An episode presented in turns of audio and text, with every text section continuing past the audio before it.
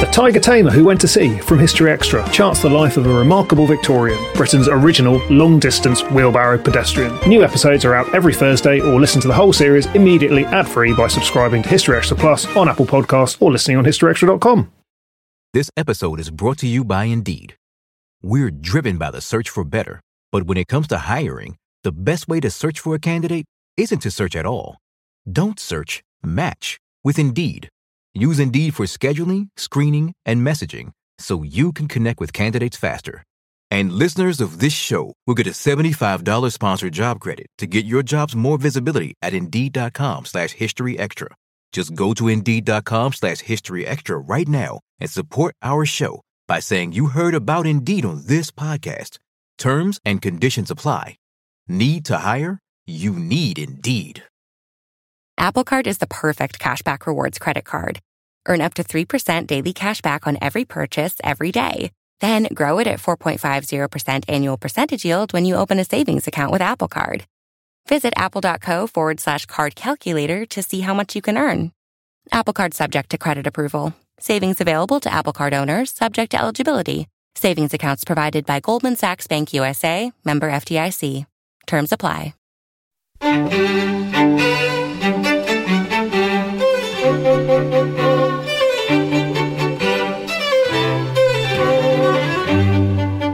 Hello and welcome to the History Extra podcast from BBC History Magazine, Britain's best selling history magazine.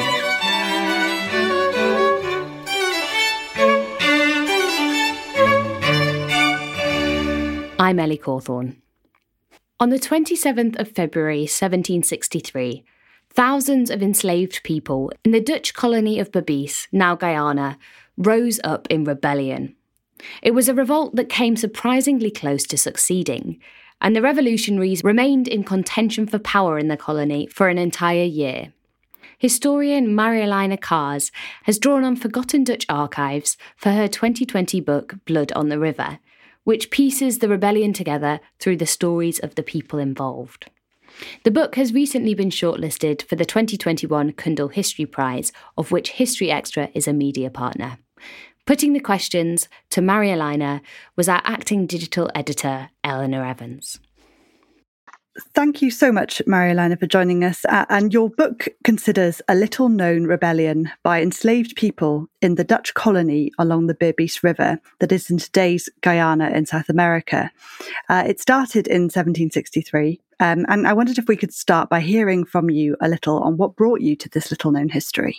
Absolutely. Um, I had finished a book about a farmers' rebellion in the 1760s in an in a British colony, uh, North Carolina, uh, on the eve of the American Revolution. And then I finished this, that book. I really wanted to branch out from the the British uh, North American colonies into the wider Atlantic world. I thought it would also be great to be able to do research in the Netherlands since I grew up there.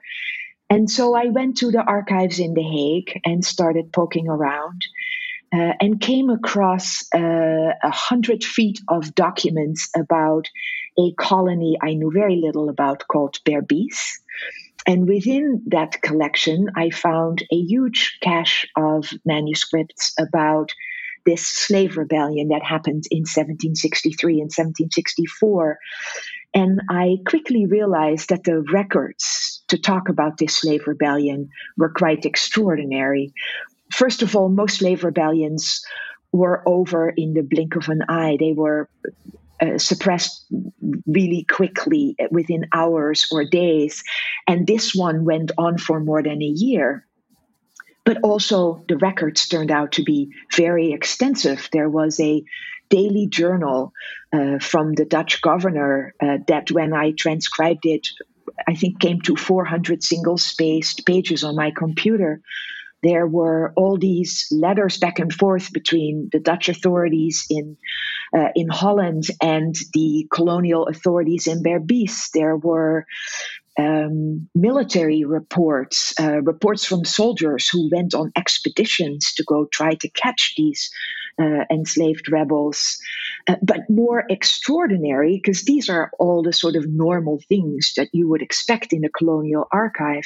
But the, the two unusual sources were about 500 pages of investigations, as the Dutch called it, where they questioned um, people they suspected of being rebels, people they who were bystanders, people who were witnesses, and they um, they examined them. They uh, questioned them about what they had seen and uh, and and what they had experienced during the rebellion, and the the number of people uh, questioned, almost 900, amounted to almost half the surviving adults. And secondly, there turned out to be these amazing letters written by the rebel leader who called himself Governor Kofi and the Dutch governor. And there were about 10 or 15 letters these two men exchanged as part of a effort on the part of Kofi to bring this conflict to an end through diplomacy.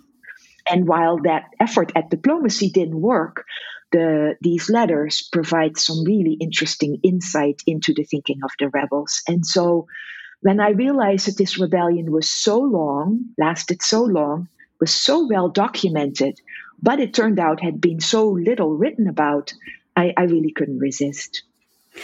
Absolutely. It sounds like a remarkable um, archive and remarkable sources. How, um, without obviously skipping us too ahead, because we will talk about um, and this rebellion in a little while, how unprecedented uh, is this um, set of resources? You know, can you give us a little more context on that?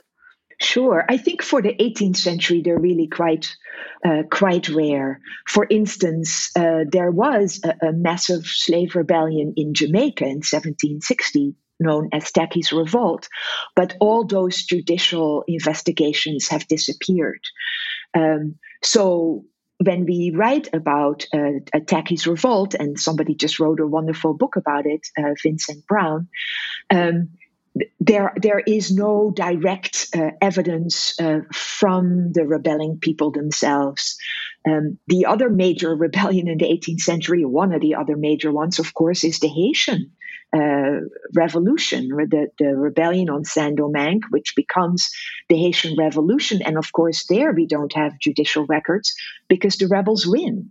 And so these records for Berbice really are quite unusual. We have such records in the 19th century, but for the 18th century, I think this must be the largest such archive. Absolutely. It does sound quite a, a remarkable trove. Um, but I, I, guess, and as you have um, acknowledged, they, they do come with their limitations as well, these sources. Absolutely. Uh, of course, the, the, the records generated by the Dutch um, have all the usual sort of ethnocentric and, and racist suppositions in them that you would expect in the 18th century and that are, are part of a typical colonial archive. And these examinations of course, are have all the problems of documents that are generated under duress. Uh, people, the Dutch ask leading questions. They ask uh, only about the things they're interested in. They're interested in three things: who may have been a leader in the rebellion, who destroyed Dutch property, particularly by setting fire to plantations, and they're really interested in what they call Christian murder. So they're not asking people questions about what we might want to know or what the now re enslaved people themselves may have wanted to talk about. They ask only questions about what they want to know. And the people answering, of course, have every reason to, to, minimi- to minimize, to deny, to lie, to make things up. Um, and in that respect, th- these are suspect sources. But on the other hand, um, they do provide firsthand testimony.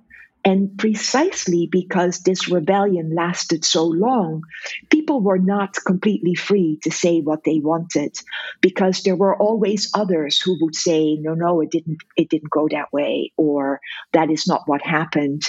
And in a long rebellion like this, people also were in conflict with each other, uh, and that means that various people had reason to talk about each other. Uh, that was not just in, in a sense of, of making stuff up to, in order to be exonerated, uh, but but I can see by uh, triangulating these records, uh, I made a huge database of, of all these people who were investigated and who spoke about whom and so on. By triangulating that evidence and by combining them, combining it with evidence that we have from the colonial authorities and from Native American spies or African descended spies, I I, I, think that I got a pretty good idea of what was going on in that rebellion and uh, have found those interrogations to have been extremely helpful. Well, it's fascinating insight into into um, the, your process and how this account has come together. And if we um, turn to it and to the events that are, are covered in, in Blood on the River, um, I wonder if we could uh, perhaps give our listeners a bit of context uh, before um, the events in your account of um, talking about when did European colonizers first arrive in this region on on on this coast.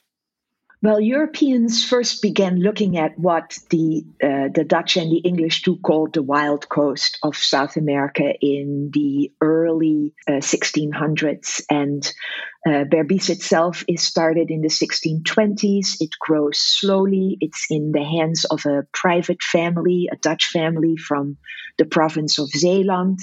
We have very few records left for the 17th century, so our understanding of what happens in Berbice is sketchy. Um, in the early 18th century, the colony is uh, transferred into the hands of a joint stock company in Amsterdam called the Society of Berbice, usually referred to as the company. And the company runs the colony uh, under the auspices of the Dutch government uh, for the rest of the 18th century until it is finally taken over by the Dutch government directly in 1795, but then shortly thereafter uh, taken over by the British and it becomes uh, part of British Guiana. And Berbice is a, a, riverine colony. It is built along the Berbice River. The Dutch plantations on the eve of the rebellion stretch for about 100 miles in this slim necklace, so to speak, uh, uh, uh, on both sides of the river and on both sides of a tributary of the Berbice River called the Canje River. And beyond the immediate plantations, there are savannas and then tropical rainforest, which are inhabited really only by native peoples and where the Dutch have absolutely no control. In fact, they barely know what's out there. So, Dutch control is slim. The focus of life in the colony is the river itself. That's how people move up and down the river in dugout canoes or uh, in tent boats that were rowed by enslaved rowers. Uh, the Berbice is deep enough for small ocean ships uh, until about 200 miles uh, south. Um, but mostly what you see on the rivers is is canoes uh, peddled by native people and by African descended people. And on the plantations, enslaved people grow coffee and cotton. Uh, and only on a limited number of plantations do they grow sugar because sugar plantations were expensive. And so only the company has enough money to invest in sugar plantations. And that means that only about a third of the enslaved people in Berbice actually work in sugar fields. So, could you give us a sense of um, the scale of people? Uh, how many people were living in this colony um, before, just before the rebellion? Berbice is a sort of a frontier colony. It's not nearly as developed as neighboring Suriname. There's only one itty bitty town in the middle of the colony called New Amsterdam, built around the fort called Fort Nassau. Um, plantations have relatively primitive wooden houses on them. Uh, there are probably no more than about 350 Europeans in the colony. Of uh, about about half of them would have been Dutch, no more. 4,500 to 5,000 people of African descent, and another 350 native people who are enslaved on plantations. So it's a small place. The company plantations are the largest ones, and they may have between 100 and 150 people on them. The majority of what they call private plantations, plantations in the hands of individual uh, Europeans, can be quite small, running from 8 to 15 to 40 to 80 people. So the scale of plantation life in Berbice is much smaller than what we think of when we think about 18th century Barbados or Jamaica, for instance, where you could have plantations with three or 400 people. And that is true too in neighboring Suriname. In Berbice, it's really altogether a, a, a more small time um, affair. Okay. Uh, and how much is known about where um, in Africa the enslaved people who were trafficked to uh, Berbice were, were from? And could you give us a sense of um, their journeys, their lives? The majority of enslaved people would have come from the three areas of uh, West Africa that the Dutch were most involved in. About a third by the middle of the 18th century would have come from the Gold Coast, what is now roughly Ghana. Another third would have come from the area north of that, roughly today's Senegambia. And another third would have come from West Central Africa. It is hard to know where exactly people came from because just because ships leave from a particular area of the coast, captives could come from hundreds of miles inward. So um, people in uh, the, the, the majority of uh, of the rebel leaders, for instance, uh, identify as Amina, which would suggest that they had would have been shipped from a Dutch tiny little uh, colony on the coast of West Africa on the Gold Coast uh, called Mina Castle.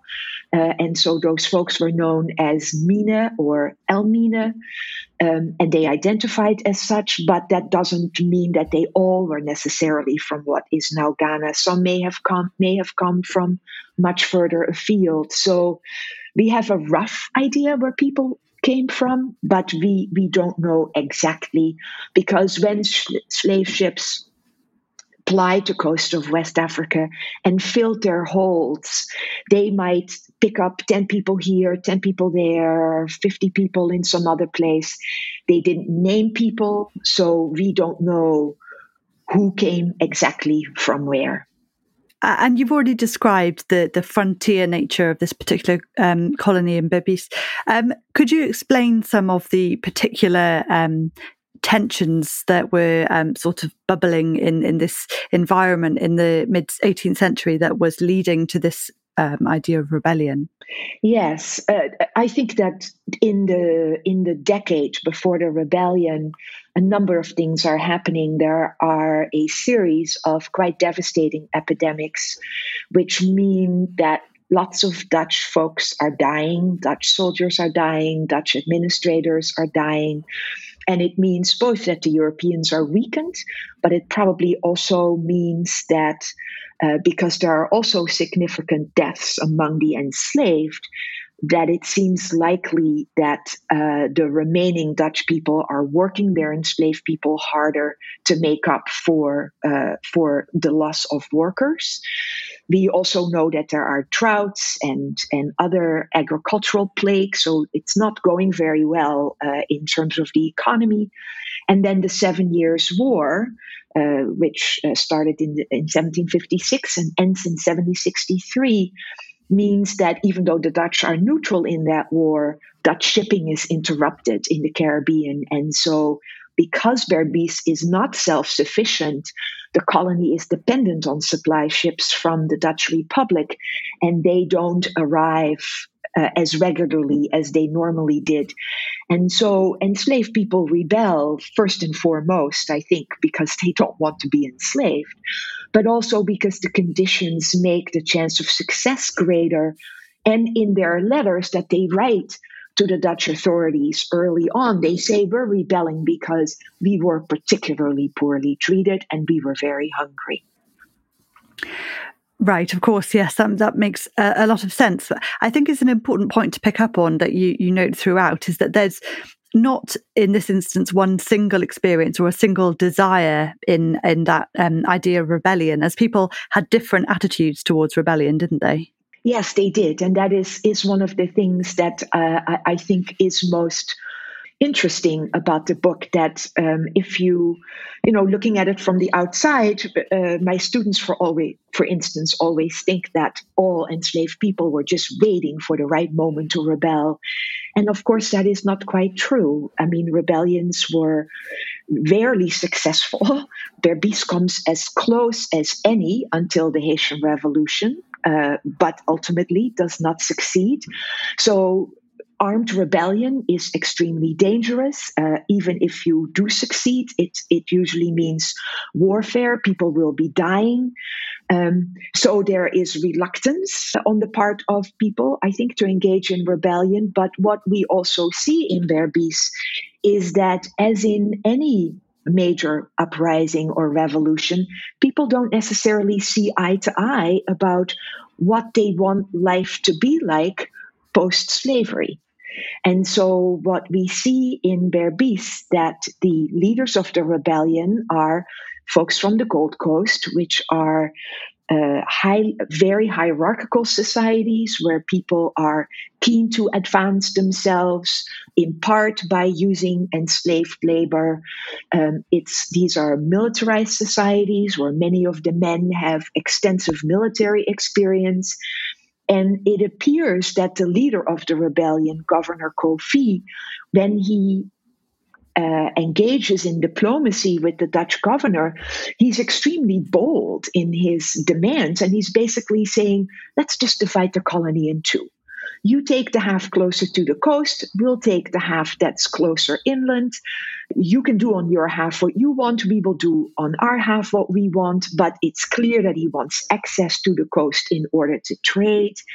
And it is also clear that during the rebellion, he is trying very hard to keep the company plantations going, and he is forcing the people who were enslaved there under the Dutch to work in the cane fields because nobody wants to grow sugar voluntarily.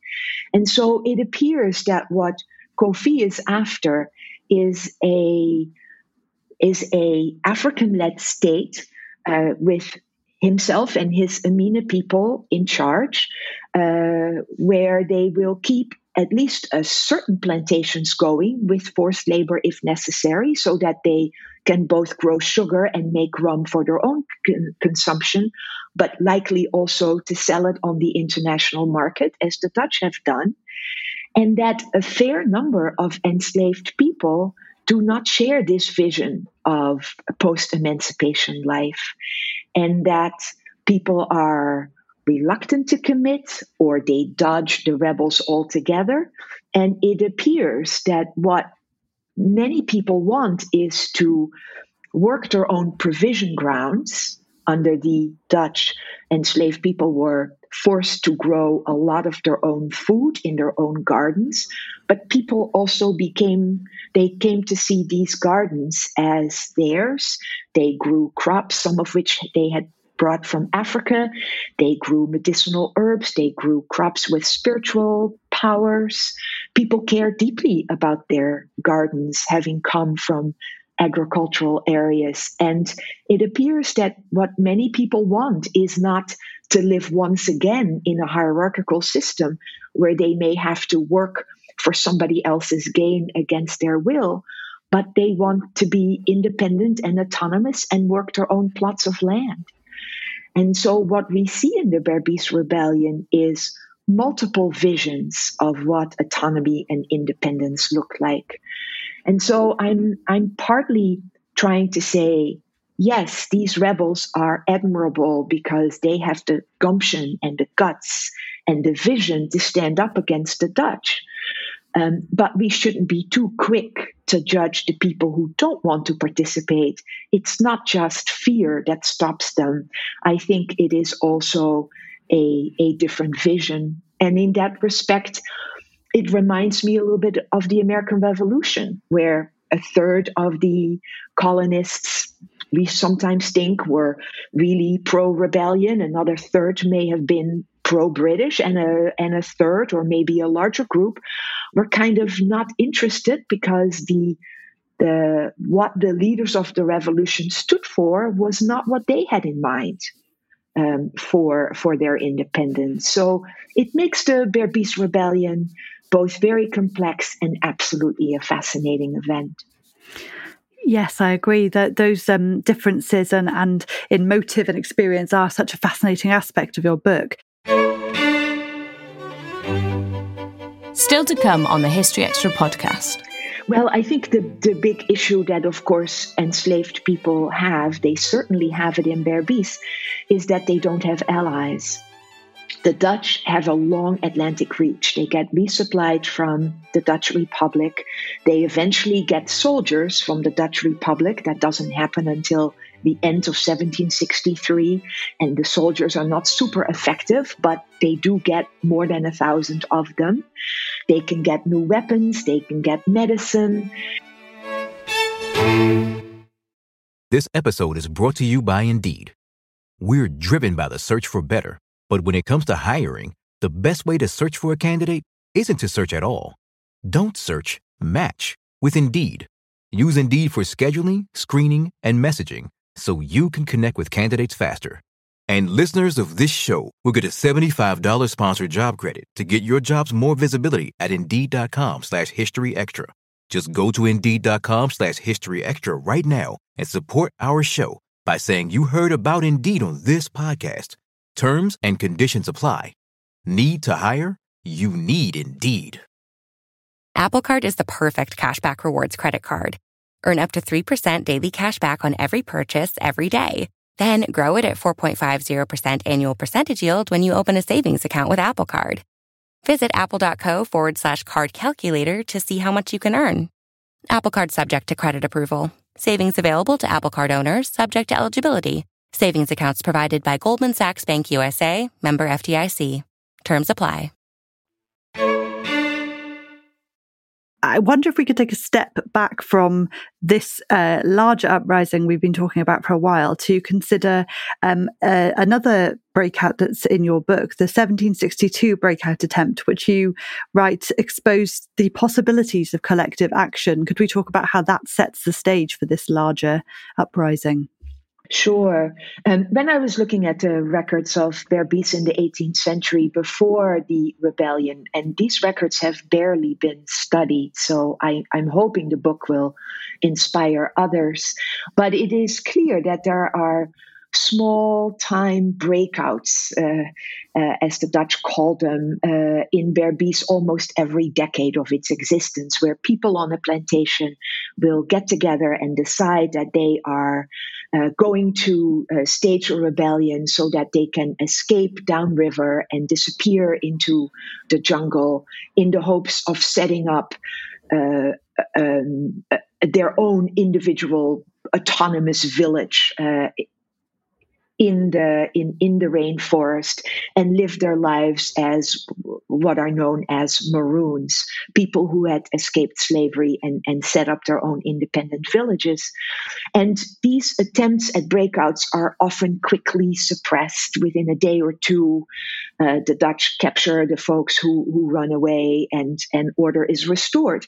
But in the summer of 1762 a larger one breaks out involving an entire plantation, um, and these folks succeed in uh, in uh, in disappearing uh, downriver, um, and it takes the Dutch more than six weeks to capture most of them or kill them, or in other words, to to suppress this breakout.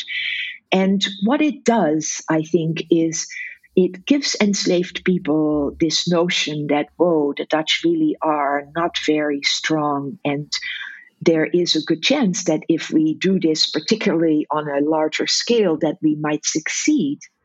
And it also creates among the Dutch a real paranoia that they're sitting on a powder keg, which they really can't control very well. And after the small that that 1762 rebellion is suppressed, there are constantly rumors about another one is coming, another one is coming, and the Dutch are very, they're very much afraid. And I think that when the big one breaks out in February 1763, the Dutch have a certain defeatist attitude that comes from this earlier rebellion, where they are just convinced that that they it doesn't even make sense for them to fight back because they cannot win. And of course, there's also the strange geography of the colony being so long and stretched out. The Dutch are very afraid of getting cut off from the coast and any possible escape. So, that too means that as soon as this rebellion breaks out and involves in the beginning six rebellion or six plantations and then spreads rapidly, that the Dutch just go to the coast as fast as they can because they are so afraid that they'll be trapped and they'll all be murdered. Right. Well, can we talk a little more about that? The the breaking out of this rebellion. It happened on a Sunday. Is that right? Yes, as as do many rebellions, enslaved uh, rebellions, because Sundays are the days that many of the slaveholders have gone off to church, um, and enslaved people um, are often not working, so um, so there is more time uh, to to set the rebellion in motion. This one happens on five or six plantations in the heart of the colony. Uh, the rebels take over uh, a, uh, a, cache of weapons that is stored on one of those plantations for the Dutch militia. They arm themselves and then they spread their rebellion up and down the river um, as fast as they can, of course, because if they want to succeed, they need to get as many people as they possibly can involved. And so they go from plantation to plantation assessing often where the leaders of that plantation, the, the bomba as a driver, is known in, in Berbice, and that would be the uh, one, uh, an enslaved man who, who serves to keep the enslaved people working in the field. This was a position of authority, and bombas had a lot of uh, authority among the enslaved, and so rebels sort of assess, you know, in each case, is the bomba with us or against us? If he's with them, then they uh, they get him and the men of fighting age to come with them. If he's against them, they might fight him. They take the guns on plantations. They take foodstuffs. In some cases, they take women along, um, and they sort of spread their rebellion um, as rapidly as they can.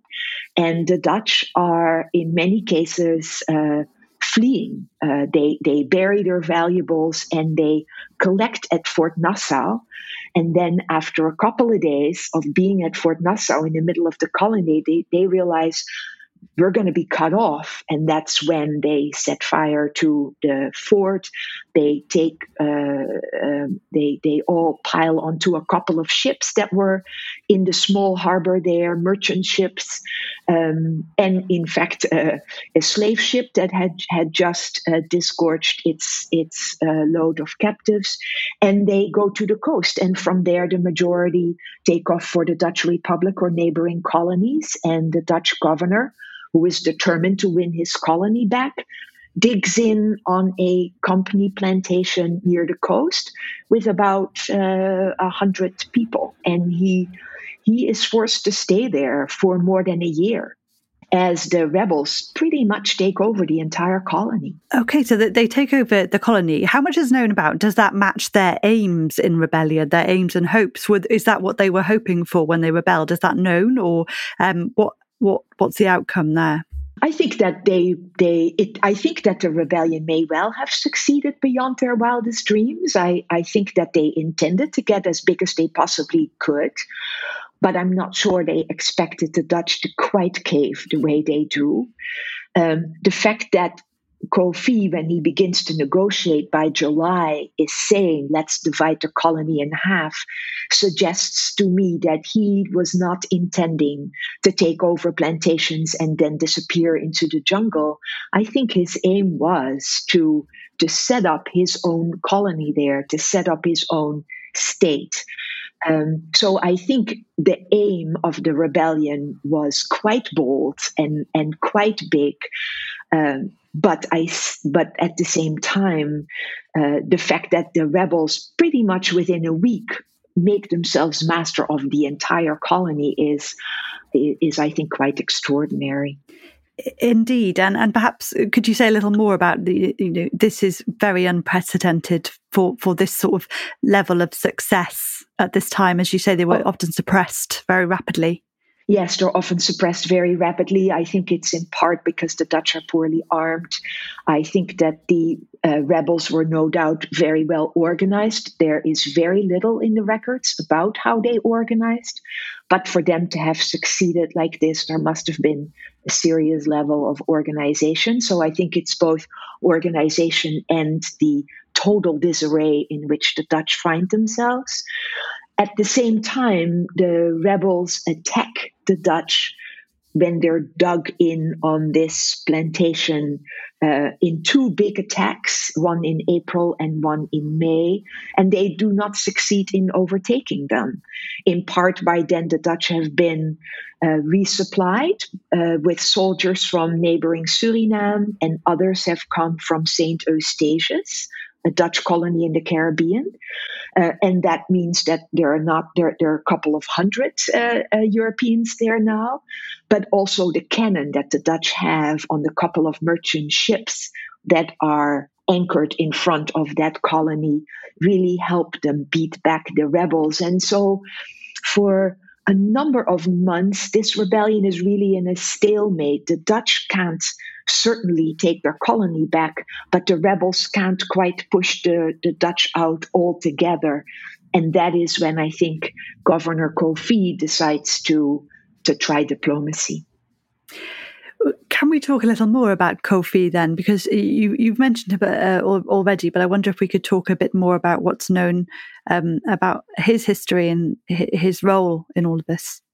Yeah, I, I know less about him than I would like. Um, in their interrogations, people don't talk about him a great deal, in part because the Dutch never ask about him. Um, it is thought uh, that he came to Berbice as a child. Um, so he was an African, but a highly creolized one, meaning that he had lived among Dutch people for quite a while. He had been initially trained as a house servant and later became a cooper. So he was an artisan. He must have been highly charismatic because uh, people from the Gold Coast selected leaders who were wise and uh, and who were charismatic. And there is some talk uh, that he was picked because he was so wise. But I don't know what he looked like, whether he was married, whether he had children. Those are all things I do not know. He had a second in command uh, who uh, called Captain Akara, and it's clear that Kofi sort of handles the civil government and Akara is in charge of the military.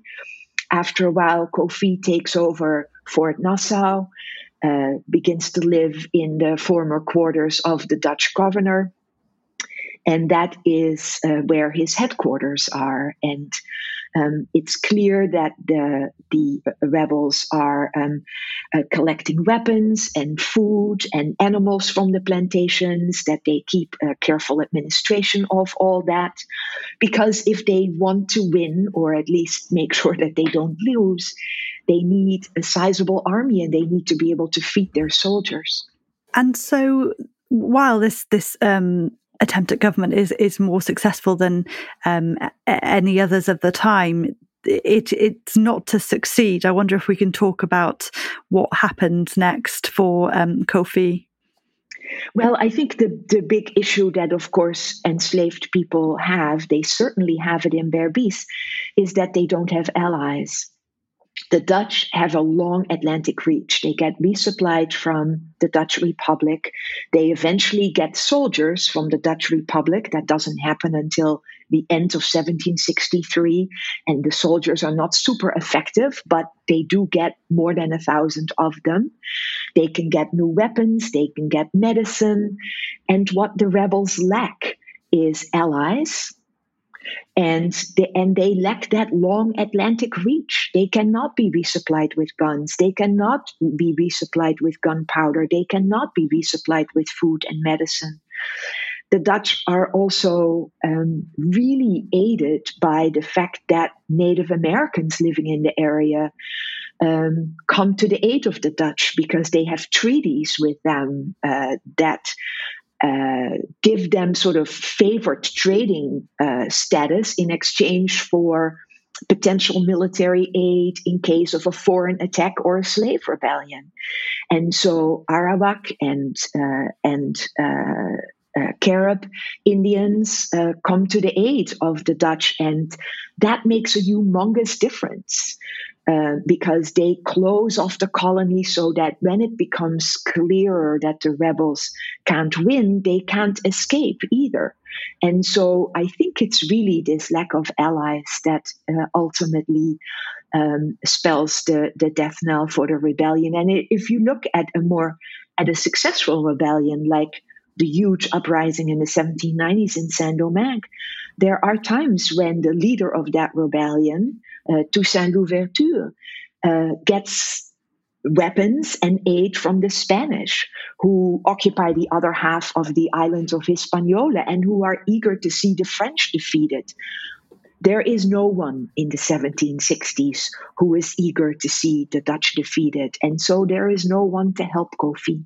And so, what does that mean for his actions and the um, his reactions to the dissent that follows these tensions?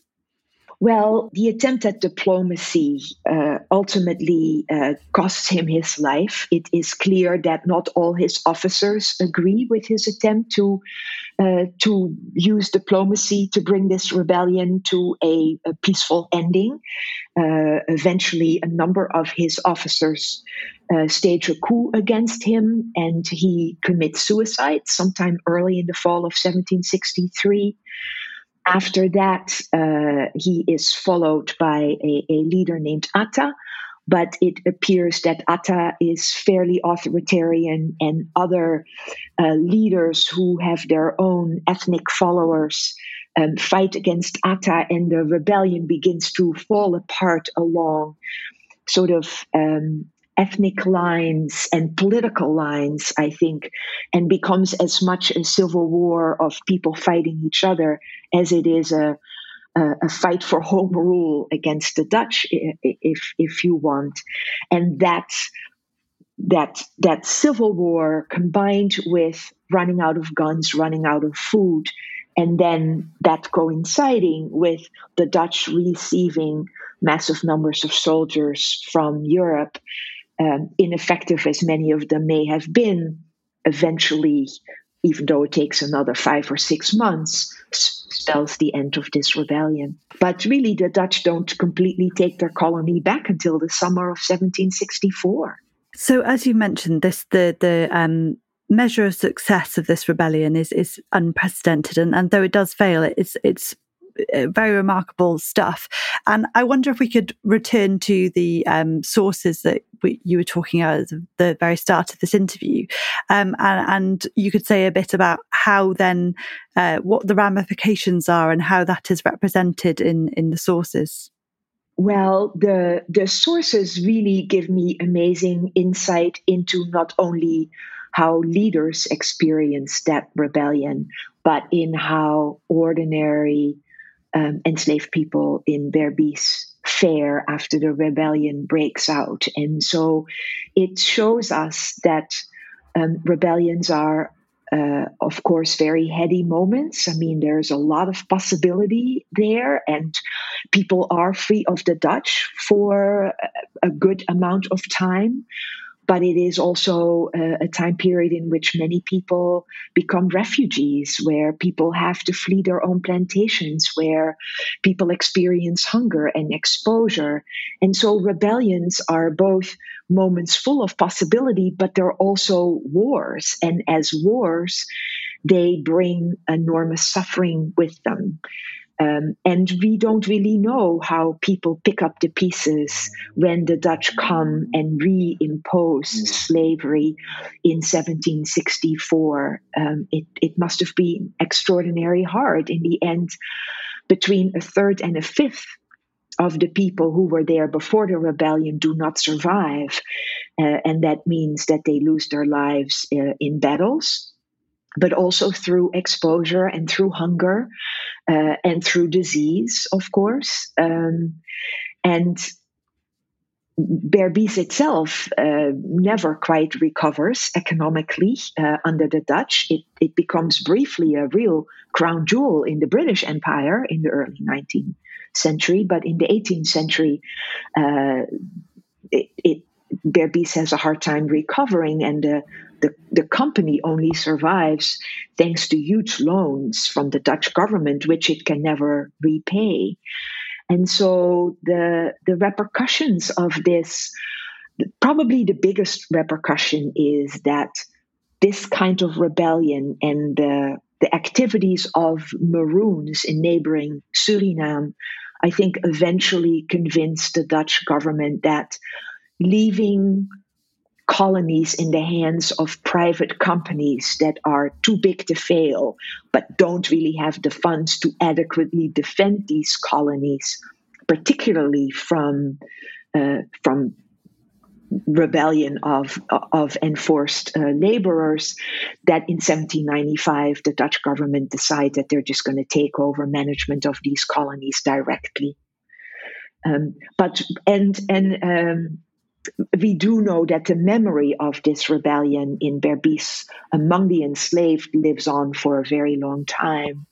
Uh, there are a number of other rebellions and conspiracies there, and um, a friend just told me about um, somebody being um, investigated by the British in, in 1814, an enslaved person who talks about what what he has heard about that rebellion in Berbice in 1763. Yes, and aside from um, those more um, local rebellions, if I can use that term, um, you've already mentioned that that there are other rebellions that follow that some listeners might be already aware of. But I wonder if we could um, hear a bit more about where this instance sits in both other rebellions by enslaved people, but also in the broader context of global revolution at this time. Yeah, I, I think that the Berbice rebellion really happens very much at the beginning of what we generally call the Age of Revolutions, which people roughly date from the end of the Seven Years' War in 1763. But you could start it in 1760 with Tacky's revolt in Jamaica, running through those two revolts in Jamaica and Berbice, then the American Revolution uh, obviously the, the revolution in, in Haiti and a number of other slave rebellions in the Caribbean in the 1790s through the wars for independence in, in Central and South America in the 18 teens and 1820s. And I think that the dilemma that we see running through all through that entire age is that leaders and ordinary people don't necessarily see eye to eye when it comes to understanding what autonomy and independence means. I spoke about it in the American Revolution already. That uh, and but we see it in Haiti. We, we we see it everywhere. That the the the the the it, this is an age in which um, we have a world capitalist system that in many places is used that uses forced labor, bonded labor, and in which elites in all of these revolutions and rebellions have a particular image of what they want and how they want to end up on top. And many ordinary people, whether they be enslaved or native people or uh, colonial uh, uh, farmers have a very different sense of how they would like to lead, uh, uh, lead their lives and how they would like not to be exploited by others. And that conflict, I think, runs through the entire age of revolution, and it's and it's quite visible even in a, a slave rebellion like the one in Berbice. Absolutely. Well, uh, Marjoleine, thank you so much for for chatting to us about this um, fascinating history today. Um, I wonder if I could uh, finish by asking you. Um, do you think there are any steps left or next steps with the sources that you you um, looked at for this book? Um, would you like to see anything happening with translations or where they could be made available next? Uh, absolutely. I'm glad you asked that. I have given a number of talks in Guyana, for instance, and people there um, really would like to be able to read the records about their own ancestors, but very few people can read Dutch. And so the Dutch archives in The Hague have just uh, agreed to make a number of these uh, judicial interrogations um, available. They're all, in fact, already available online, but to translate them into English so that people in Guyana can read them. Um, and in general, I, I hope that more people, not only um, in the United States and and in Holland and in Britain, but people in Guyana will begin to study these records because they're extremely rich and there is so much work that can still be done to better understand the lives of enslaved people in that particular part of the Caribbean. So I'm hoping that the, the book will make people realize that there's a total treasure trove out there that has really not been mined at all. That was Marjoleine Kars. Blood on the River, the untold story of the Berbice slave rebellion, a chronicle of mutiny and freedom on the wild coast, is published by the New Press and is available now. Thanks for listening. This podcast was produced by Ben Hewitt, Jack Bateman, and Brittany Colley. Join us again tomorrow when Dr. Wayne Dooling will be tackling your questions on apartheid.